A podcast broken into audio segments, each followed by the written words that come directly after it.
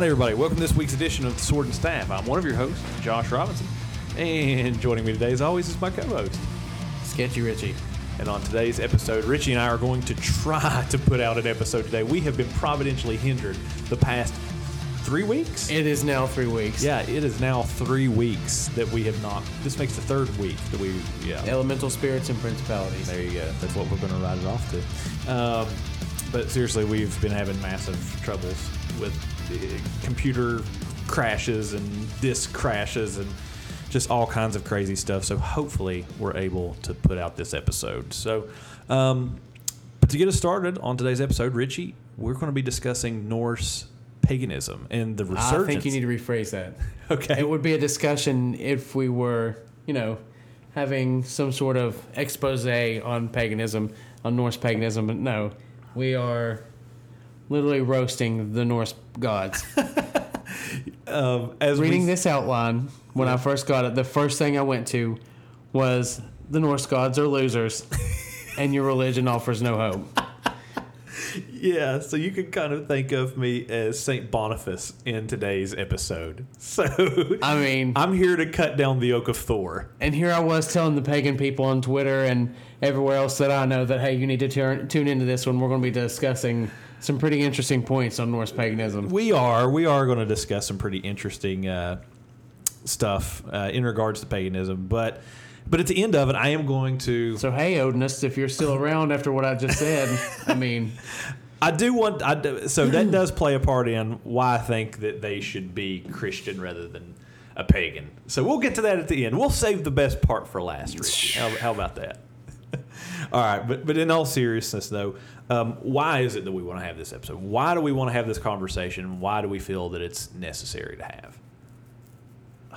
that's a it's a big question. You come at that from a lot of angles. I mean, just from pop culture and just the cult, the spiritual climate at large right now. I mean, you have people in the occult turning to Norse paganism, using aspects of uh, Norse paganism in their magical practices, um, with working with runes and even just the Norse gods.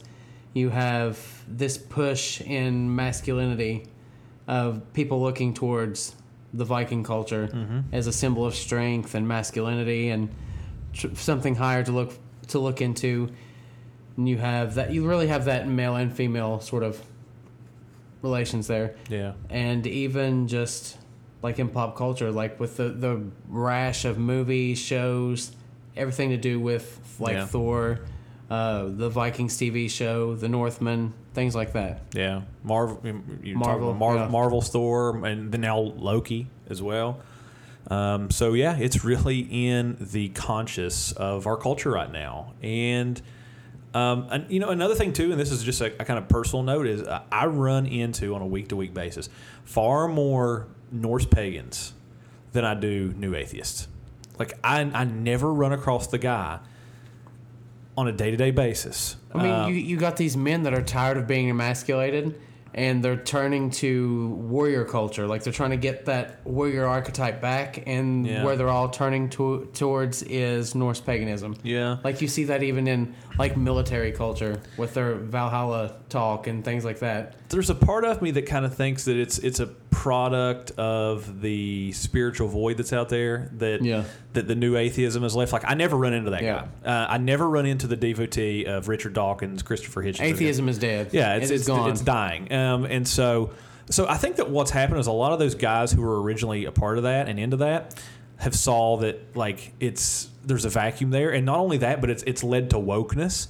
And like, which has not, I These don't are, think this is like the helped them. generation post void. Yeah, like I don't think that it's helped them. You know what I mean? Like it's like it's led to uh, a lot of just craziness that's not benefited men, and so now I think that they're they're looking to things like Norse paganism to kind Yeah. of fill that void. So, um, you know, I think that there's other things going on out there as well, but I, I think that in terms of narrative and uh, that's probably what's going on. You know, new atheism has left a void, and now like people know that that can't give meaning, can't give uh, can't give happiness, uh, those types of things, and it's not going to help men trying to Yeah. to meet a, a, a lady, right? Like liberal woke ladies, feminists are the worst. sorry, but Like, sorry. you know what I mean? And Yeah. so, like, what are we going to do? Well, like being the nice atheistic college kid isn't, isn't going to do it anymore. No. It's time to strap on the axe and Strap uh, on the axe. go to work. You know, so so, uh, so yeah, you know, I Yeah. think that that's that's definitely a part of it. So um, yeah, so um, you know, another thing too is uh, a couple years ago I did a- the ancestry DNA. And I came back. Oh, with, yeah. I came back with a lot of DNA, which probably most Americans probably have similar thing. But I came back with a lot of DNA from. Especially a lot of people in this region. yeah, I came back with a lot of DNA from Scandinavia. Um, you know, Chances are, if you have Celtic heritage, you have Scandinavian Norse her- heritage tied into that. Yeah, yeah. There's a lot of reasons for that too. But so to kind of start us off uh, in today's episode, I want to kind of give a preface to this episode, and so uh, I want to just start off with a text critical note. Okay. Um, so here's what I want to say: We do not have a lot of source material whenever it comes to the Norse myths. Okay. Um, the two main sources that we have are called the prose and the poetic eddas. These basically are a, a collection of Old Norse poems and stories, and the uh, the prose Edda was compiled and uh, perhaps maybe written. We don't really know. There's a lot of debate surrounding that, but it was written by an Icelandic Christian statesman, historian, and poet by the name of Snorri Sturluson. Say that five times fast. And there we go.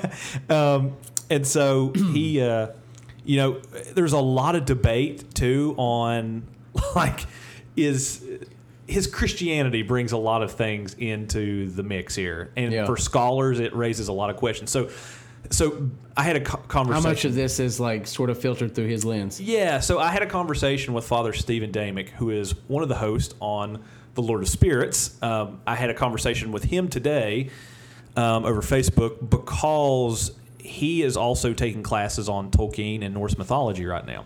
And so I'm like, okay, like he probably knows quite a bit about this. So I, Yeah. he, he said that um, scholars are really like we we'll get to more of this in a minute but like a lot of scholars don't know if if it was snorri's intention to um, tell this story through a christian lens or if he was recording the um, the stories as he received them or if he was just making some of them up and the reason why we don't know is because of the lack of source material these are the two main sources and here's the deal they don't agree with each other I mean, it, honestly, it was probably all of the above. Yeah, I, I'm, Like I'm there was sure. probably this core thread that he was working with, Yep. and he gained as much source material as he could, and then he kind of just kind of filled in.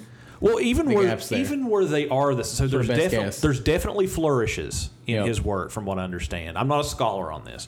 Um, I have read the majority of them, and I have them right here, and we're going to talk about them. But um, but even where there are um, similarities, and they're talking about the same stories, there are still yet textual differences. So it's very, very difficult for us to be able to look at the Norse myths and stories and be like, this is the true story. This is inside the canon. Yeah. This one's not inside the canon. There is no canon. Like this isn't like so. So for example, this isn't like scripture, where if you have a textual variant, okay, like say the long ending of Mark or um, the comma Johanneum in First John, uh, whatever. See, with those types of text, you can go back and we have all of these various texts out there, okay, from different periods. And we can look and we can kind of authenticate, you know, this is the older manuscript, which gives uh, gives weight to this reading of the text, right? If this is the oldest manuscript, odds are this is probably the original text, okay? You can't do that with the, Yeah. the Norse myths because we have such a lack of source material out there. Um, and I think that kind of speaks to this a little bit. Like, obviously, like the, this goes to show the, the preservation of the Bible versus something like the Norse myths. Yeah. Um, there's a lot more that I could say about that. Um, And it probably lends to its uh, popularity too with the culture today, especially in the occult. I mean, it literally gives them the freedom to sort of adapt it to their own personality and craft. yeah, that's definitely a big thing, and that's hot. That's a hotly debated thing too. Like I even- seen somebody the other day making Freya out to be some uh, patron saint of like abortion rights and things like that, and the, and Thor was like this advocate for homosexuality and things like they they they're taking these stories and sort of mixing their own narrative in with it. Yeah. So, you know, there's a lot of debate, from what I understand, even in the Norse paganism, on how exactly some of this stuff works. Like, there, there's a group of like reconstructionists who want to go back to the historical material and try to reconstruct the historical Norse paganism Yeah. and the ritual. But the problem is, is like we just don't have it. Like it's not there. Like and so what that does is that leads to a kind of eclecticism where people begin to one, and I've seen this in the work of Jack Donovan, go back to old things like the Greeks and the surrounding cultures and to look at their rituals and to use those and to kind of transpose them into the Norse world. You know, you change the gods' names, Yep. right? That kind of thing. You, you might switch up some stuff here and there. Or it leads to a kind of new agey kind of tendency to where you just kind of make it all up and take bits and pieces of things here and there Yep. and kind of do your own mishmash of things while invoking the gods of the Northmen. So, Yep. um, so there's a lot of debate about that. But um, but anyway, so that's kind of the preface, okay? Like the preface is we don't have a lot of source material, and the source material that we do have doesn't necessarily agree with one another. And the, the, the primary source that we do have is a Christian, and we're not entirely sure if he's relaying this through the lens of his Christianity or if he's just relaying them as he heard them, or if he's just making them up. So, um, so that's got to take that into account whenever Yep. you're looking at these stories. Okay, so, all right. So here's what we're going to do, Ritchie. We are going to spend the majority of our episode um, discussing the creation story for the Norse myths. Now, there's a, reason, a lot of reasons why, and one of those reasons is that as we read through it, we're going to see that there are lots and lots of parallels to the biblical story. Like, I, I think that it's very obvious that there is interaction happening in uh, the creation story in the North Yep. Norse myths. Um, you know, so that's that's the main reason. I, I don't know. Just leave it at that. That's that's the main reason. That's the main reason. Yeah, but at the end of this thing, what we're going to do is we're going to talk about it, we're going to discuss them, and we're going to say we're going to do the good old bless, baptize, and burn. Or, Why don't you just tell the audience what you've nicknamed the those those categories? well, you know, since we're talking about Vikings and, and Norse paganism, This is the heathenized version Yeah. of blessed, baptize, and burn. yeah, we'll just we'll just call it uh, take pillage and burn. Take, pillage, and burn. How's that? Okay. So uh, I have here in front of me the copy of the Norse myths. There are 32 uh, in this, and this is published by the Pantheon, and it's uh, compiled by Kevin Crossley Holland. So, um, so yeah. So this is the creation. We might stop and pause and discuss some of it on the spot Yeah. too. So, all right. So here we go. Cue the music. Cue the music. Uh, burning eyes. now, what music is this? Heilung? Is this? What is this? I don't know. Maybe we'll add some mood music in here that sounds really Nordic to make it sound really cool. I don't know. Burning ice, biting flame. This is how life began. In the south is a realm called Muspel. In the old language, it's called Muspelheim. The region flickers with dancing flames. It seethes and it shines. No one can endure it except those born into it. Black Surt is there. He sits on the furthest reach of that land, brandishing a flaming sword. He is already waiting for the end, when he will rise and savage the gods and whelm the whole world with fire. In the north is a realm called Niflheim. It is packed with ice and covered with vast sweeps of snow. In the heart of that region lies the spring Hevergel- Hevergelmauer. I'm to I'm, butcher. I'm loving this. I'm going to butcher some of these names. Also, did you know that in Norse they actually roll their R's? So They it's do. it's not Thor, it's Thor. Anybody that's ever listened to Heilung, you know, you know that. Like it's literally they growl with those R's through their songs. Also, Odin is not Odin, it's Othin. Yep. Othin. Like a very strong O, then a TH Yep. sound. Um, so, yeah. So, anyway. Um, so, you have the spring. That uh, was Josh's lesson on Proto-Germanic language. Hevgrimer. And this is the source of the 11 rivers named the Elvagar, the Coolsvol, the Gunthra, the Defiant Form, the Bubbling Fimbulthul, Fearsome Slid, and Storming Hrid, Slig Yig, Vid Lept, which streaks with like lightning and freezing Jol. Between these realms there stretched a huge and seeming emptiness. This is the Nagunapag. The rivers that sprang from Heggelmar streamed into the void, the yeasty venom in that thickened and congealed like slag, and the rivers turned into ice. That venom also spat out drizzle, an unending dismal haggard that, as soon as it settled, turned into rime. So it went out until all the northern part of the Gunapag was heavy with layers of ice and hoarfrost, a desolate place haunted by ghosts and scudders of wind. Just as the northern part was frozen, the southern was molten and glowing. But it was the middle of the Gunapeg that was mild as hanging air on a summer evening. There, the warm breath, drifting north from Muspel, met the rime of the Nephilim, and it touched and it played over it, and the ice began to thaw and to drip. Life quickened in those drops, and they took the form of a giant. He was called Ymir. Ymir was a frost giant. He was evil from the first.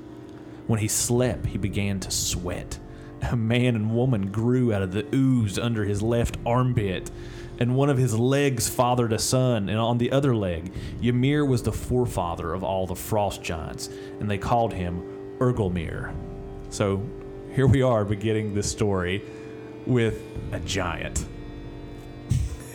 I mean, and he's he's gross. and he's gross. He's, He's doing gr- he's doing some gross. sketchy things. So we're also, I don't know if you noticed it or not, but we have a void, Yep.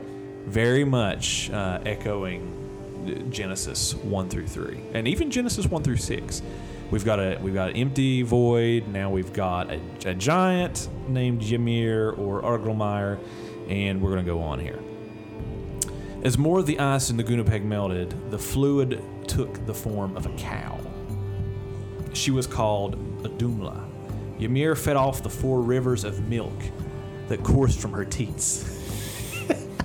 That's a sword and staff verse. That's a that's a sword and staff first. And Adumla fed off of the ice itself.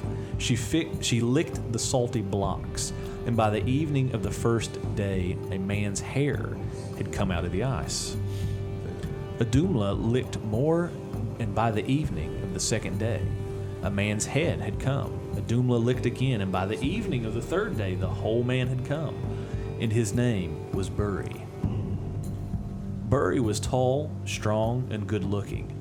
In time, he had a son called Bor, and Bor married a daughter of Bolthor, one of the frost giants. So we have humans and And giants. and giants intermingling. Wonder where we've heard that before. Right. So, um, says her name uh, was Besla, and she mothered three children, all of them sons. And the first was Odin, or Odin. The second was Vili, and the third was V, or Ve. All of this was in the beginning, before there were waves of sand and the sea's cool waves and waving grass. There was no earth and no heaven above, only Muspel and Niflheim, and between them the Gunapag. The three sons of Bor had no liking of Ymir, and the, and the growing gang of unruly, brutal frost giants. And as time went on, they grew to hate them, and at last they attacked Ymir and killed him. His wounds were like springs. So much blood streamed from them, and so fast that the flood drowned all of the frost giants except Bergelmir and his wife. Wait, wait, wait, wait, wait. The flood coming to wipe out the giants. That's right. I mean, come on now. Yeah. and it's it's caused by like so it's it's the blood of Ymir. It is. It's a, a, f- a blood of a flood of blood. Yeah. There's a rabbit hole right there. I mean, No, we got more. no, we got more. We got more. Okay. So his wounds were like a spring. So much blood streamed from them and so fast that the flood drowned all the frost giants except for Bergelmeyer and his wife, and they embarked in their boat. And it was made of a hollowed tree trunk, and they rode the tide of Gore. So not only do we have a Oh. flood and giants, but now we have an ark. This is this is literally like the Norse Genesis account. It's like the rated R. It is. It's like the rated R version. The rated R version. like, this this, is- is this is TVMA. Yeah, it's not. It's, not only do we have the intermingling of giants and, and you know, uh, and uh, spiritual beings and you know that entire thing, or humans or whatever. Um, Yeah. At this point, it's not entirely clear. Yeah, but, it's it's just. But now we also have a flood of blood, and we're riding a boat on it. Like it sounds. I mean, yeah. it's it's just epic at this point. Odin and Vili and Ve hoisted the body of the dead frost giant onto their shoulders, and they carted it into the middle of the Gunapeg. That is where the where they made the world from his body. So it says they shaped the earth from Ymir's flesh and the mountains from his unbroken bones. From his teeth and jaws and the fragments of his shattered bones, they made rocks and boulders and stones. Odin and Vili and Ve used the welter of blood to make landlocked lakes and to make the sea. After they had formed the earth, they laid the rocking ocean in a ring around it.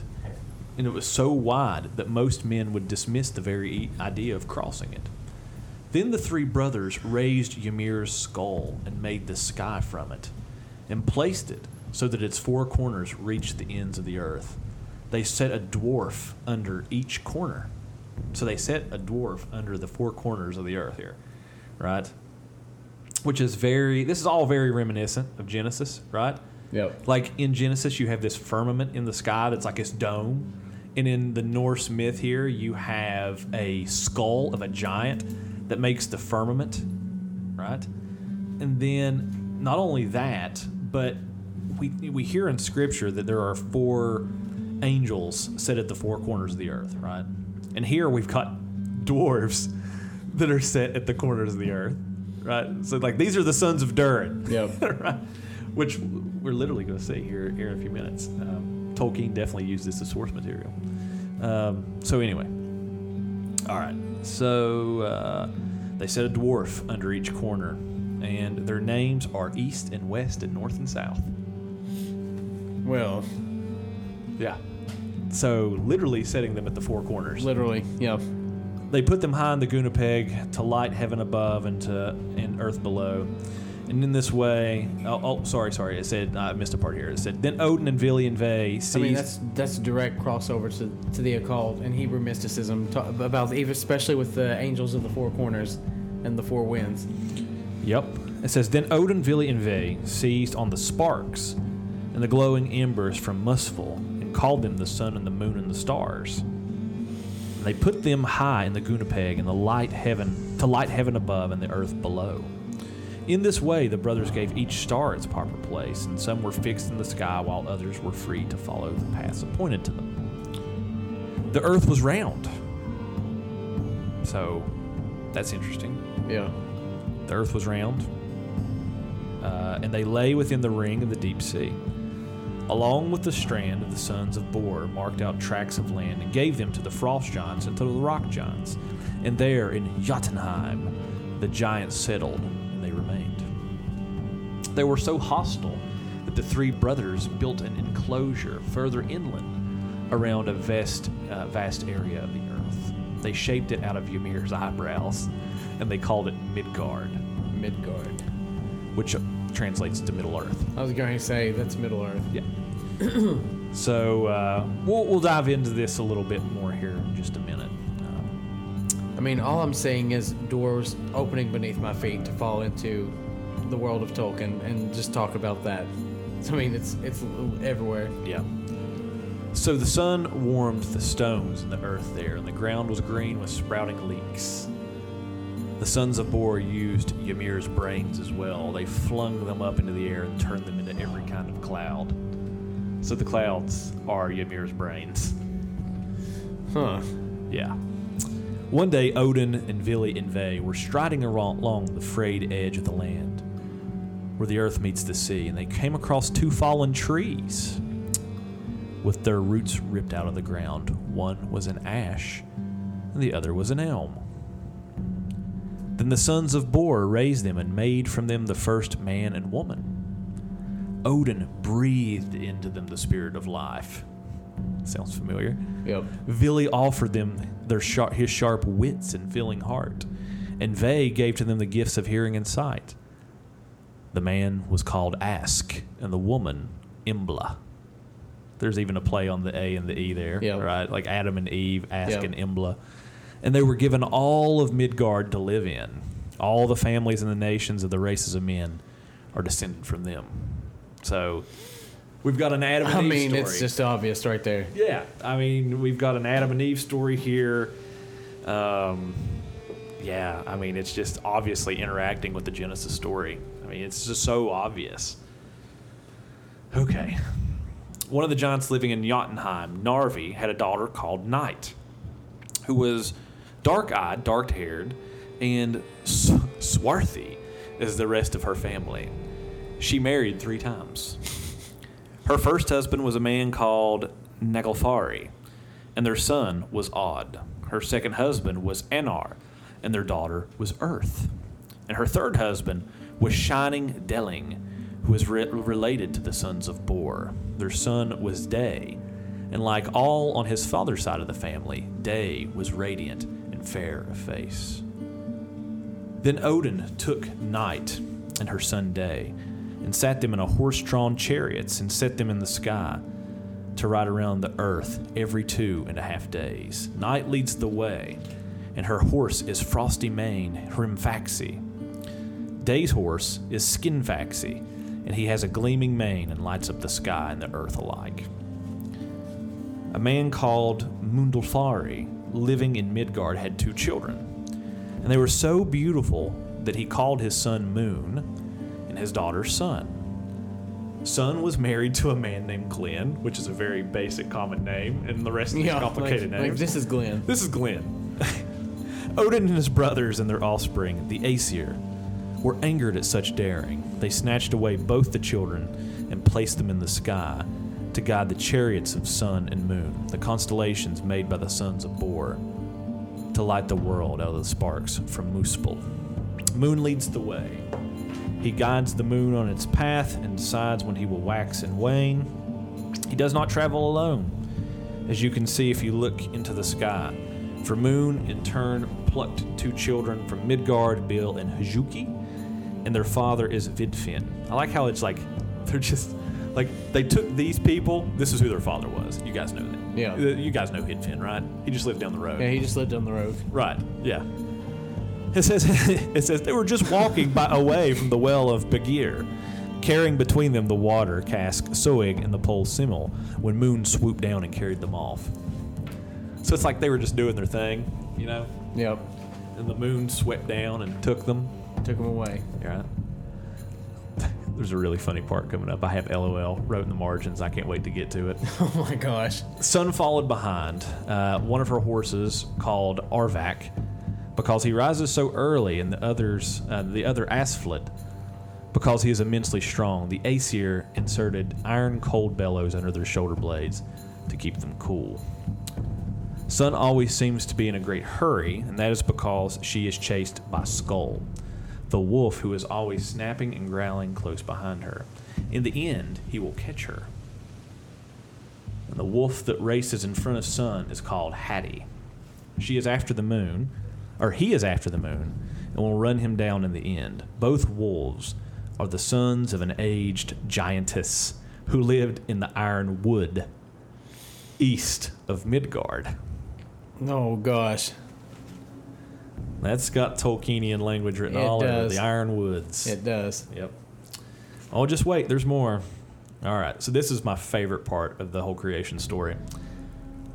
After the sons of Bor had made the first man and the woman and set night and day, moon and sun in the sky, they remembered the maggots that had squirmed and swarmed in Ymir's flesh. and crawled out over the earth. Then they gave them wits in the shape of men. But they lived under the hills and the mountains in rocky chambers and grottos and caverns. These man like maggots are called dwarfs. oh gosh. These it, it sounds like th- these are the high elves telling the creation story of the Right. dwarves. Like these maggots are called dwarves. Modsognir is their leader, and his deputy is Durin. Oh gosh. So Tolkien gets the name Durin. These are Durin's folk right here. Yeah. These maggots under the ground. That's right. These are the folk. These are Durin's folk. They're maggots. this was written by the elves. Yeah, right. No, no doubt. Right. No doubt. No doubt. Um, so the earth was fashioned and filled with men and giants and dwarves, surrounded by the sea and covered by the sky. Then the sons of Bor built their own realm of Asgard, a mighty stronghold, a place of green plains and shining palaces high over Midgard. The two regions were linked by the Bifrost, a flaming rainbow bridge. And it was made of three colors with magic and great skill, and it is wonderfully strong. All the Aesir, the guardians of men, crossed over and settled in Asgard. Odin, Allfather, is the oldest and greatest of them all. There are 12 divine gods and 12 divine goddesses, and a great assembly of other Aesir. So we have a divine council. We also have. I don't know if you want to dive into it yet or not. What? The the Valar and the Maiar. We'll get. We'll we'll save that. Right, okay, we'll, we'll, save that. Okay. But I'm shook. Um, so there's a great assembly of other Aesir, and uh, this was the beginning of all that was happened, remembered or forgotten in all the regions of the world, and all that has happened. All the regions of the world lie under the branches of the ash, Yggdrasil, and that's actually pronounced Yggdrasil. I was going to say, where's this pronunciation? greatest and the best of trees. It swore it soars over all that is. So it's this cosmic world tree, is what it is. It's this ginormous tree. Um, we'll talk more about that in a minute. And there's a spring under each.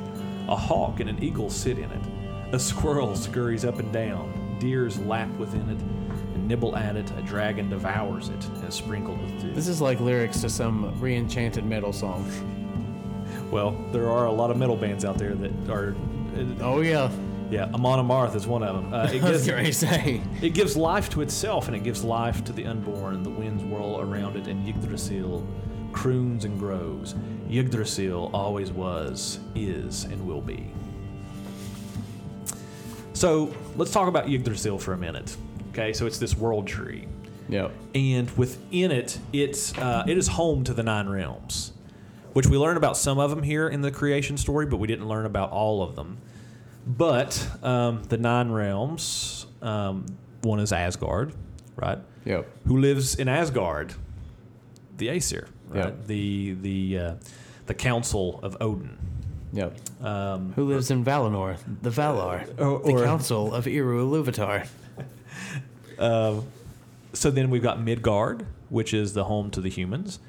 Then this we didn't hear about this one, but it's in some of the other stories. We have Alfheim, or Alfheim, which is the home of the light elves. I was So- going to say. yeah, so there's a home to the elves. Then after that, we have Vanaheim, which we've not learned about yet. But in the next story, we have it's called the War of the Aesir and the Vanir. And so the Vanir is another council of, of gods, or kind of like the lesser gods. Yep. But uh, Vanaheim is the home of the Vanir. Then we have Muspel or Muspelheim, and that's the world of fire and demons. That's where Black Surt lives. Then, this is one of my favorites. We had Nidavellir, uh, and that is the home of. They're called the Black Dwarves. Um, they actually some some of them call them the Black Elves. Like if you watch Thor: The Dark World, um, I'm pretty sure that they're the, They're like dark elves. yeah, they're dark elves. Yeah. Which, and, and historically, that's not how they understood them. They understood them to be dwarves, Yeah. Not elves. Um, they did call them the black elves, but by black elves, they didn't actually mean what we mean by that. They, Yeah. it was the dwarves. So, um, then we have Helheim, and that is the home of hell and the dishonorable dead. then we have Niflheim, which is the world of ice that we saw in the beginning, and then we have Niflheim. Yep. The home of the Nephilim frost giants.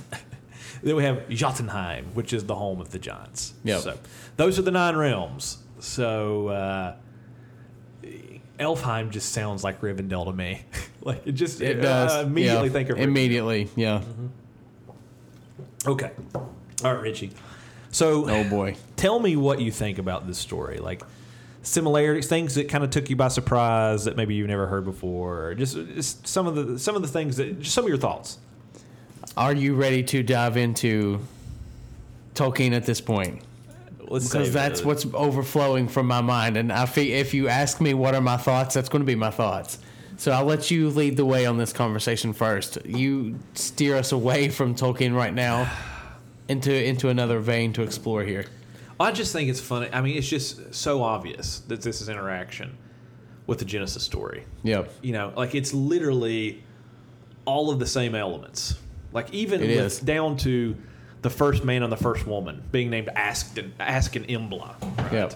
Like, uh, and then their association with trees, Yep. right, which is Adam and Eve, like hide themselves in the trees. Yep. So it's just really interesting to me. I, I you know, I I don't meet a lot of Odinists and pagans who talk about that their story is basically uh, a copy of the Genesis story. It is a copy. Like Genesis is Honestly, the people that are ago. calling themselves Odinists today probably have no clue. yeah, I think that that's that's probably true. Unless they're the fringe group that's really striving to reconstruct some of the historical Yeah. sort of aspects of it, they Well- might have that. Or perhaps these are the elements that Snorri Sturluson Yep. has in here as well. And so we just don't know. So, um, okay. Um, you know, another thing too that kind of is like you don't get right off the Well, bat. I mean, if you think about it, there's this sort of uh, same pattern of with even with like the flood story that is really across every culture. I mean, every culture sort Mm-hmm. of has those. they do. So I mean, it's it's safe to say that the Norse had their own probably. They did. They Yeah. they had their own for sure. Um, I mean, there's even an arc. Yeah. There's a So, I mean- you know. So it's it's yeah, it's there It's safe to say that went beyond uh, Snorri's influence there. for sure. Yeah. Um, he's. This brings me to my next point. He's he's kind of working within a tradition, um, a very well known tradition, um, which kind of takes me to the point that I was going to mention there a second ago. That, like, whenever you first um, get into the story, it's not really that clear if Odin is a man or a divine being. Oh yeah, we were we were debating this sort of back and forth earlier. Yeah. Um, so, one of the interesting things is, and this touches on the point of Snorri uh, working within a tradition here. Uh, it was a tradition uh, for those who were writing epics to um, do what's called universal history. Jonathan Pageau and Richard Rohlin have talked about this on the symbolic world. Um, but basically, what's going on here is it's an attempt to make their story connect with other stories. Okay? Yeah. And you see this back all the way with, like, uh, say, Virgil in the Aeneid. Okay? Like, in the founding myth of Rome, their claim to fame was that they were descendants of the Trojans. Right? And so. I was waiting for you to get into this. Yeah, right. Um, so the, they they are they basically say that the Trojans who survived, you know, whenever you know Achilles and you know King Agamemnon, Yeah. you know, took down Troy. Um, they say that some of the the men fled, and eventually they would found the nation of Rome, and then the Romans take down the Greeks in some ways. So it's kind of like a, this circle. You know what I mean? It's like Yeah. you take down, you- strike me down, I shall become. They came full circle. Right, Yeah. it comes full circle. Um, so Virgil does that with the Aeneid. Okay. The interesting thing is at the beginning of Snorri's uh, work, he says that um, he makes the argument that Odin was a Trojan who went north and was perhaps some kind of sorcerer. Okay, the Trojan the the went north aspect is something that I know that modern Odinists have. That's that's not a thing to them. Right. So the sorcerer aspect of Odin, absolutely, because they sort of uh, they view him as this sort of uh, wisdom bearer, this sage figure. I mean, he sacrificed himself to gain mystic knowledge. So I mean, he fits that bill. But this uh, traveling sorcerer from Troy, I mean, it's like Yeah. it's not a thing. Like with, with the with the modern take on it. Right. And so Snorri, again, we don't know if he's recording history as he received it or if he's making it up or whatever. But he says that Odin was a, you know, kind of a wanderer who wandered in from Troy and ended up north. So, I, I, again, I was having a conversation with uh, Father Stephen Damick from you know Lord of Spirits, and surprise you, we we sort of have a sword and staff uh, Lord of Spirits crossover going on here. Yep. And uh, I, I asked him, I said, um, "Do you think that Odin was a fallen angel who was posing to be a god, Yep. or do you think that he was a man?" He said, "Snorri says that he was a Trojan who went north, perhaps some kind of sorcerer. Is that true? Hard to know." It does fit with the general medieval European concern to link their to link their local cultures with classical Greco-Roman ones. There is also the separate related, related question of what spirit any Norse pagans might have worshipped, um, might have or might have been interacting with. Could be fallen angels, the spirit of a dead giant, perhaps the demonized spirit of a Trojan sorcerer, or any combination thereof. Yep. Also hard to know. Could be any of those.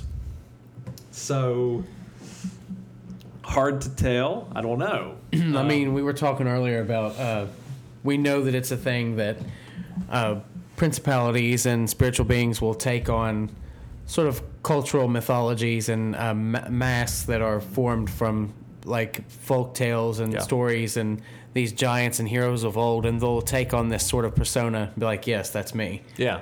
So is it possible? and manifest themselves like that. So is it possible that Odin was a uh, historical person? Yeah. Yeah. Is it also possible that they were interacting with a spiritual being, being under the name of Odin or Odin or Also, yes. also yes? Um, so I mean, either way, it kind So, of doesn't yeah. really matter. I mean, it's Yeah. it's still or perhaps, like Father Damick said, um, perhaps they're interacting with the demonized spirit of a Trojan sorcerer. I mean, Who knows? who knows? Who knows? So, okay. This is going to bring us to our, uh, not our last section, we've got another section, but okay.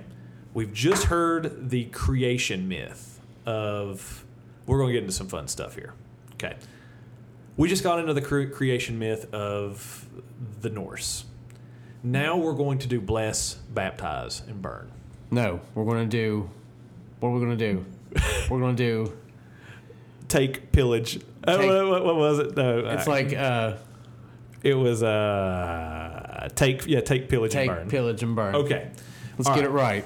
All right. So I think right off the bat, the main thing that we have to burn is the idea that the Most High God is Odin.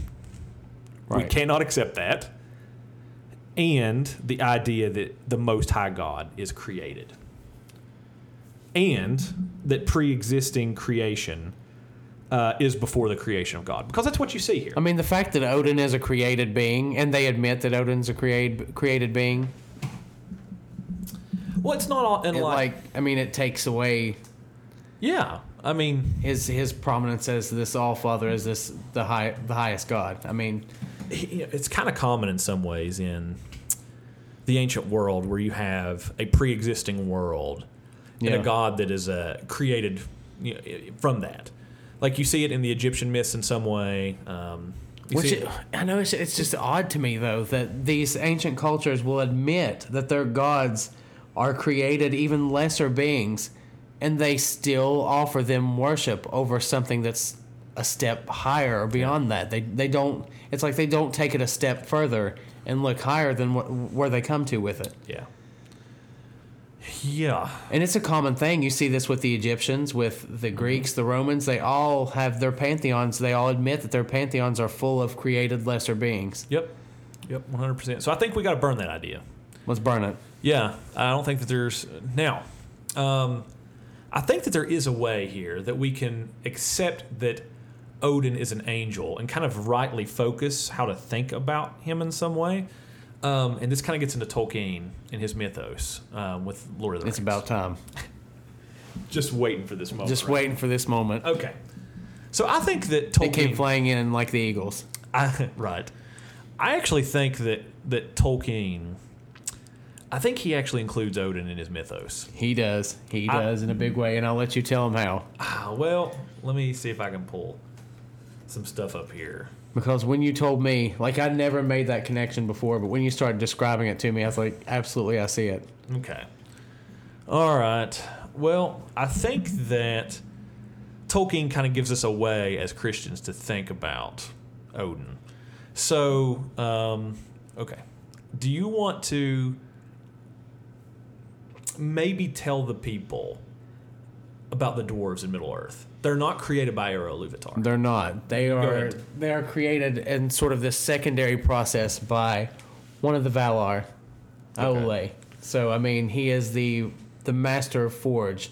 He is this. Uh, he's he's. They describe him with a hammer, like he's a, a, a blacksmith, a metalsmith, and he creates the dwarves. So in a way, if you link Aule to uh, Odin, Thor, I mean, you can actually say that Odin is an all father. He is the all father of the dwarves. Yeah.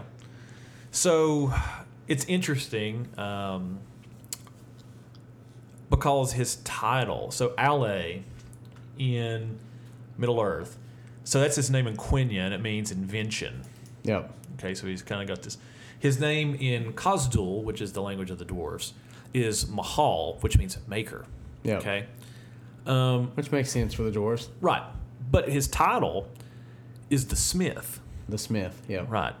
And he's also kind of this um, spiritual being who's associated with knowledge as well, Yep. which is very, very similar to Odin. I was going to say, yeah, Yeah. he literally sacrificed himself to gain knowledge. That's what I was about to say. Yeah. So, uh, let me see here. Pull back up my outline. But yeah, he's. There's definitely a parallel there. Like, he's the creator of the Oh, dwarves. absolutely. and now here in Tolkien's mythos, you have this spiritual being who is the creator of the dwarves as well, who has the same characteristics, similar descriptions, and some even, you know, try to argue that Aule is possibly Thor, but I think they're a little misguided there. I think that it makes a lot more sense that it's Odin rather than Thor. And the interesting thing here is he is subverted into this hierarchy and he is put under the authority of Eru Iluvatar. Right? He, it's kind of like refocused through a monotheistic re- a view of religion here. And so I think that that's a, a, probably a pretty good way for how Christians can think about Odin, at the very least, right? That he Yep. is not the creator, but nevertheless, he is a perhaps a real spiritual being, Yep. but who is underneath and beneath the one true God, Yahweh. That's that's how I'd think about it. So, um, so I think that we can the the um, how do I want to word this? The idea that this is a real being, right? Um, a, a- real spiritual being. I think we can I blend. mean, it, it, we it can almost Tolkien almost gives you like the go ahead to believe that because he sort of portrays him as a real spiritual being in his. Yeah, he basically he basically takes the the Aesir and the uh, the Vanir, and he baptizes them, and he makes them the the Valar and the Maiar. Yeah, he, Under- he st- turns the structure back upright. Like That's he right. has Iluvatar and then his divine council. That's exactly right, and it's monotheistic. Right? It is monotheistic. Yep, yep. So I I think that we can hmm, that we can bless the desire to see these beings as real spiritual beings, but we have to we can't accept it wholesale, so we have right. to You have baptize to, it. yeah, in, in the proper context. That's right, and see them at the very least as angelic beings. As part of the divine council. Right. Yep. Yep. And uh, you know, fallen members of Yeah. the divine council at that. Um, so, um, okay, so that's one thing that we can um, baptize and, and bless. I think that another thing as well is the idea of uh, Yggdrasil or the world tree. Well, let's go back to that for a second. I mean, it's it's something that is is so foreign to Western Christianity. A lot of you go to a lot of churches and they don't even believe that these these uh, ancient gods of the pagans are anything but sort of made up stories. Like they have no context for them being like Mythic- actual spiritual beings. Mythic in the sense that they don't exist. right. But that's not how the Bible views it. Right. Like Yeah. they have no context or no concept of them being an actual spiritual being. Right. Yeah. And I think that Tolkien kind of gives you he, he's got that in his work. Yeah. Like he refocuses it and shows it like, okay, like we can take this kind of archetype and refocus it in the way that it needs to be in a monotheistic system. So um okay. So the world tree idea. The world tree. Yggdrasil. Um, I think that that's something that we can bless and baptize. Because in Scripture, we actually have this idea of a world tree. Like, I'm not the only person who's talked about this. Um, Michael Heiser has written and talked about it a little bit. Um, also, Dr. Chad Bird, who is a Lutheran Reformed uh, scholar, he's actually got a whole video out there on the world tree thing, uh, looking at it from his perspective. But there are texts in the Bible that actually talk about this world tree idea, and Yeah. so we'll dive a little bit deeper into this. Um, so in Daniel four, um, I mean, even in the occult, in the Celtic cultures, you have the tree of life that its roots reach into the heavens and its uh, its limbs reach into the heavens and its roots reach into the earth, into the underworld. I mean, it, it literally holds up the cosmos. right, And you see that in oh gosh, it's all, all, all most all cultures have this sort of vision of this tree. yeah. So in uh, Daniel four, starting in verse ten, here's what it says, and this is King Nebuchadnezzar, right? He's the you know he's a Babylonian. Uh, it says, "The visions of my head as I lie down on the bed were these: I saw, and behold, a tree in the midst of the earth, and its height was great. The tree grew and became strong, and its top reached to heaven and was visible to the end of the earth." Its leaves were beautiful, its fruits were abundant, and was for food for all. The beasts of the field found shade under it, and the birds of the heavens lived in the branches, and all flesh was fed from it. What do you think about that? I'll let you take the first stab at it. Well, I mean, it's not something I think that we're taught. Right. You know, like I would have like I I was never taught to think that the Bible kind of has this concept of the world tree. Like if someone would have read that segment of scripture, scripture to me when I was a pagan, I was like, yeah, like that is the world tree. That's the tree of life. That's the the tree that holds up the cosmos. That's right. Yeah, you're thinking in the right vein. Yeah. Right. It's it's it's connected to the tree of life. You know that whole thing. Um, the interesting thing here is that Babylon. He's he's a Babylonian, and Yeah. he's seeing this world tree. Okay. Um. Okay. So another text that talks about this is Ezekiel 17, and it's. Uh, starting in verse 22 it says thus says the lord god i will make for i will take a sprig from the lofty top of the cedar and will set it out i will break off from the topmost of its young twigs a tender one and i will plant it on a high and lofty mountain so basically god's talking about taking a twig from the top of this world tree and he's going to take and he's going to plant it on a high and lofty mountain. On the mountain height of Israel, I will plant it, that it may bear branches and produce fruit, and become a noble cedar, and under it will dwell every kind of bird. In the shade of its branches, birds of every sort will nest. And all the trees of the field shall know that I am the Lord. Okay, so we're talking about people here. Yeah. The trees of the field shall know that I am Lord. Trees are symbols for people, Yep. right? Um, Adam and Eve dressed themselves up. I was going to say, you see this this dual tree picture in Adam and Eve, even in Tolkien's writing with the the two trees in uh, the in Valinor. Yep. Yep. Even Yep. the tree of knowledge of good and evil and the tree of life, all that stuff. Yep. So, uh, two, uh, whenever Israel wants a king to rule over them, it says they said to the trees, Yep. rule over us. So, it says, all the trees of the field will know I'm the Lord. I will bring low the high tree, which is Babylon, and make high the low tree, which is Israel, and dry up the green tree and make dry the tree flourish. I'm the Lord. Fascinating. Absolutely. Fascinating. Okay. That's not something you hear typically at your s- Sunday school service. No, one hundred percent. You that's not something that we're taught. Um, it's not something that we're taught to think about. Yep. So whenever we hear about the world tree in you know Norse mythology, we don't ever think that our own religion has this concept within it, and it, it Yep. and it connects the realms. Even, I mean, think about it. Its roots go down to Hades and to Sheol Yep.